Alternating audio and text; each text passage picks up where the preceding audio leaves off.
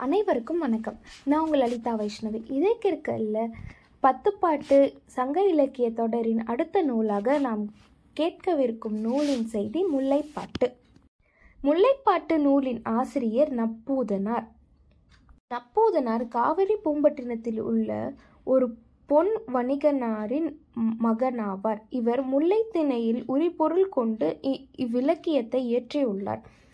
தலைவர் பிரிந்திருக்கும் போது அவன் விரைவில் வந்து விடுவான் என்ற நம்பிக்கையோடு அவன் மனைவி வீட்டில் மிகவும் பொறுமையாக காத்திருப்பதுதான் முல்லைத்திணையின் உரிபொருளாகும் அரசி அரண்மனையில் தன் கணவனை பற்றி எண்ணி கலங்கிக் கொண்டிருக்கவும் அரசன் போர்முகத்தில் பாடி வீரத்தையும் வியூகங்களையும் எண்ணி தூங்காமல் இருக்கிறான். போரில் இறந்தோரை பற்றி எண்ணி வேதனை அடைகிறான். போரில் இறந்த வீரர்களை பற்றி மட்டும் எண்ணாது இறந்து போன குதிரைகள் யானைகள் இவைகளை பற்றியும் எண்ணுகிறான். அம்புகள் பாய்ந்து வந்த போதும் அவை புரிந்த சாகசங்களை பற்றியும் எண்ணுகிறான். அவனுக்கு உறக்கம் வரவில்லை. ஆனால் தலைவிக்கோ தலைவன் வராது காரணத்தால் பலவாறு எண்ணி வருந்துகிறாள். அவள் கைவளையல்கள் கழலுகின்றன தலைவன் வராததால் அவள் எதை எண்ணி குழம்புகிறாள்.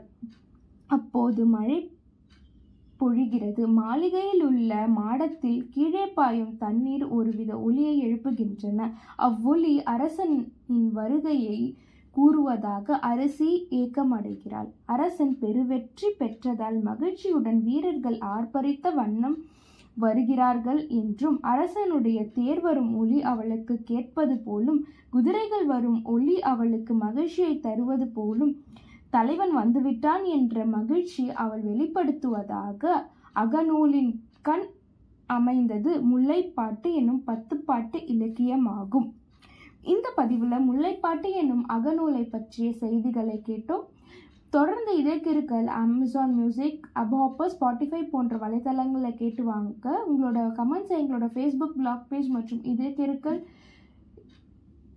இன்ஸ்டாகிராம் பேஜ்லையும் பதிவு பண்ணுங்கள் மீண்டும் மற்றொரு எபிசோடில் சந்திக்கும் நான் உங்கள் லலிதா வைஷ்ணவி. நன்றி வணக்கம்.